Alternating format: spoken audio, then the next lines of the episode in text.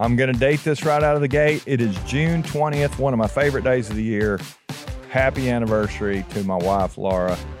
Uh, I'm fired up today. We are celebrating 36 years of marriage, and I, I, I couldn't be more uh, excited about the future. The the past has been great. There have been some ups and downs. You don't you don't live you don't live with me for 36 years without there being a lot of a lot of hard days. Uh, you don't live with her for 36 years without hard days as well. There have been ups and downs, all kind of great fun stuff, uh, challenges. I mean, you think about it. You you go you know three and a half decades plus here, and it, it's just going to be all kind of stuff. If you're married, you know what I'm talking about.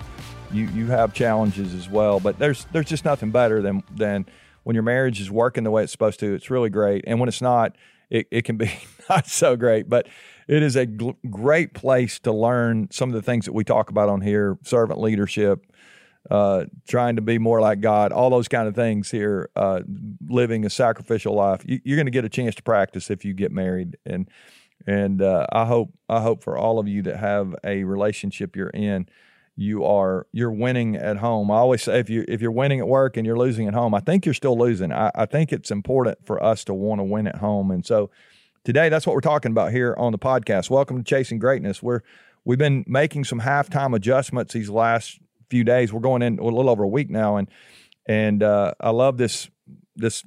Somebody had an idea. I guess it was James Naismith who created basketball. At some point, they they decided let's have a. We, we probably could look that up and find out how halftime started. But at some point, they're like, we're tired. Look, can we take a little break here in a few minutes and make some adjustments? And halftime is a is a cool time of, of a basketball game if you're if you're playing or coaching in in a game, uh, trying to you know make make some adjustments for the second half. But we've been doing that for our year. We're we're almost to the end of June here. We've got just a few more days, and uh, we, we've been making some adjustments in our in our lives and our leadership.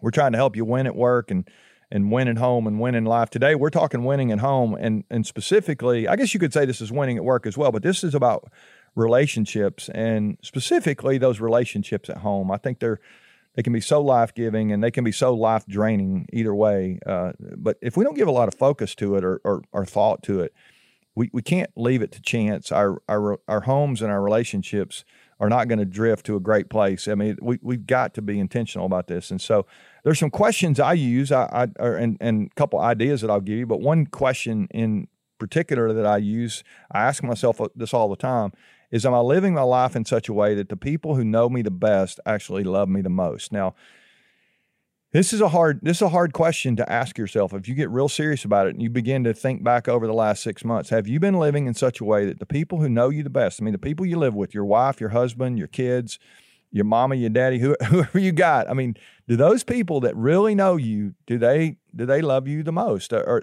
or do they look at you and say you are not you know you're not you're not pulling your end of the deal. You're you're you're relationally draining to these people around you. You're you're causing struggles to them. It you know I know I know people the people who know them the best actually respect them the least. It's it's like I, you know it's just it's, this is so hard because the people you you know this the people who know you the best they know you the best right they they know all the flaws all all the warts all the stuff it's all there and and I can just tell you, the people that live with me or have lived with me will tell you, uh, it's there. There's things that are that are hard there, and so uh, this is a this is a good question for you to ask yourself as you look back over the last six months. What have you been doing that is life giving to the people around you? What is, what have you been doing that is adding value to the people around you versus what have you been doing that's been draining the people around you? And if if you're trying to correct people all the time, if you're trying to fix people all the time, if you're trying to, you know, we we said this before here, but saying it louder doesn't make you more right. If you're trying to be loud and harsh and all these things,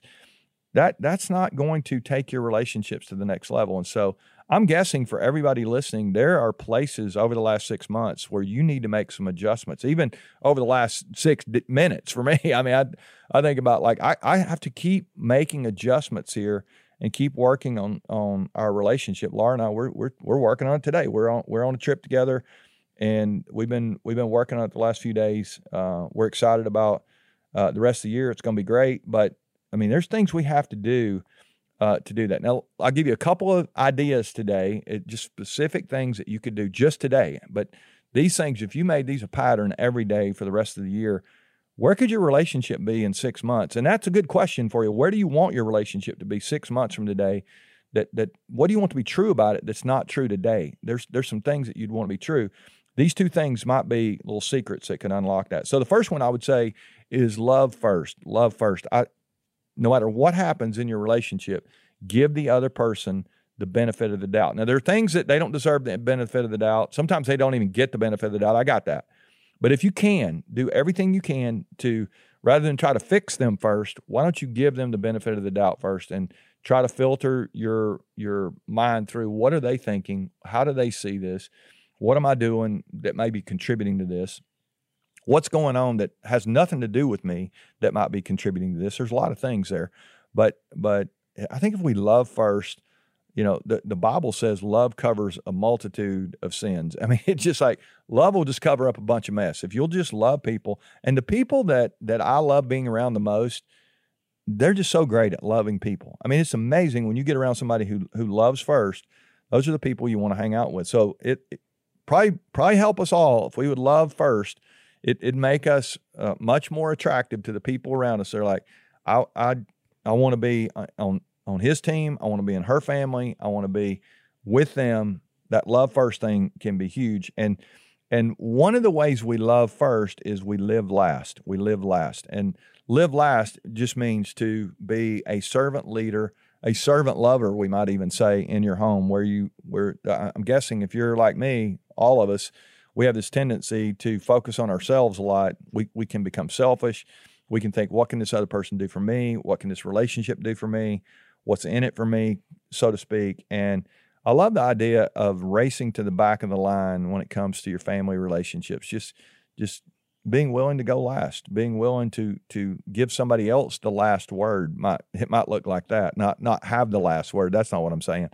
But give somebody else the first word, give somebody else the last word, give somebody else an opportunity to to be quiet if they need to or to say what they need to and give them an opportunity to to um, have their way. I, I, I love that. Uh, uh, uh, you know, now is it easy? No. There are places this first part of the year I've got to make some adjustments as I go into the second half. I'm always working on this, but I would encourage you to love first and live last. If you'll do that, I think the people who who know you the best will begin to. They might not love you the most, but they'll begin to love you more, uh, or or at least to like you more uh, they, maybe they feel obligated to love you, but but do they like you? You know, it's it's that's a powerful that's a powerful question. I want I want the people who know me to love me. They're supposed to love me, right?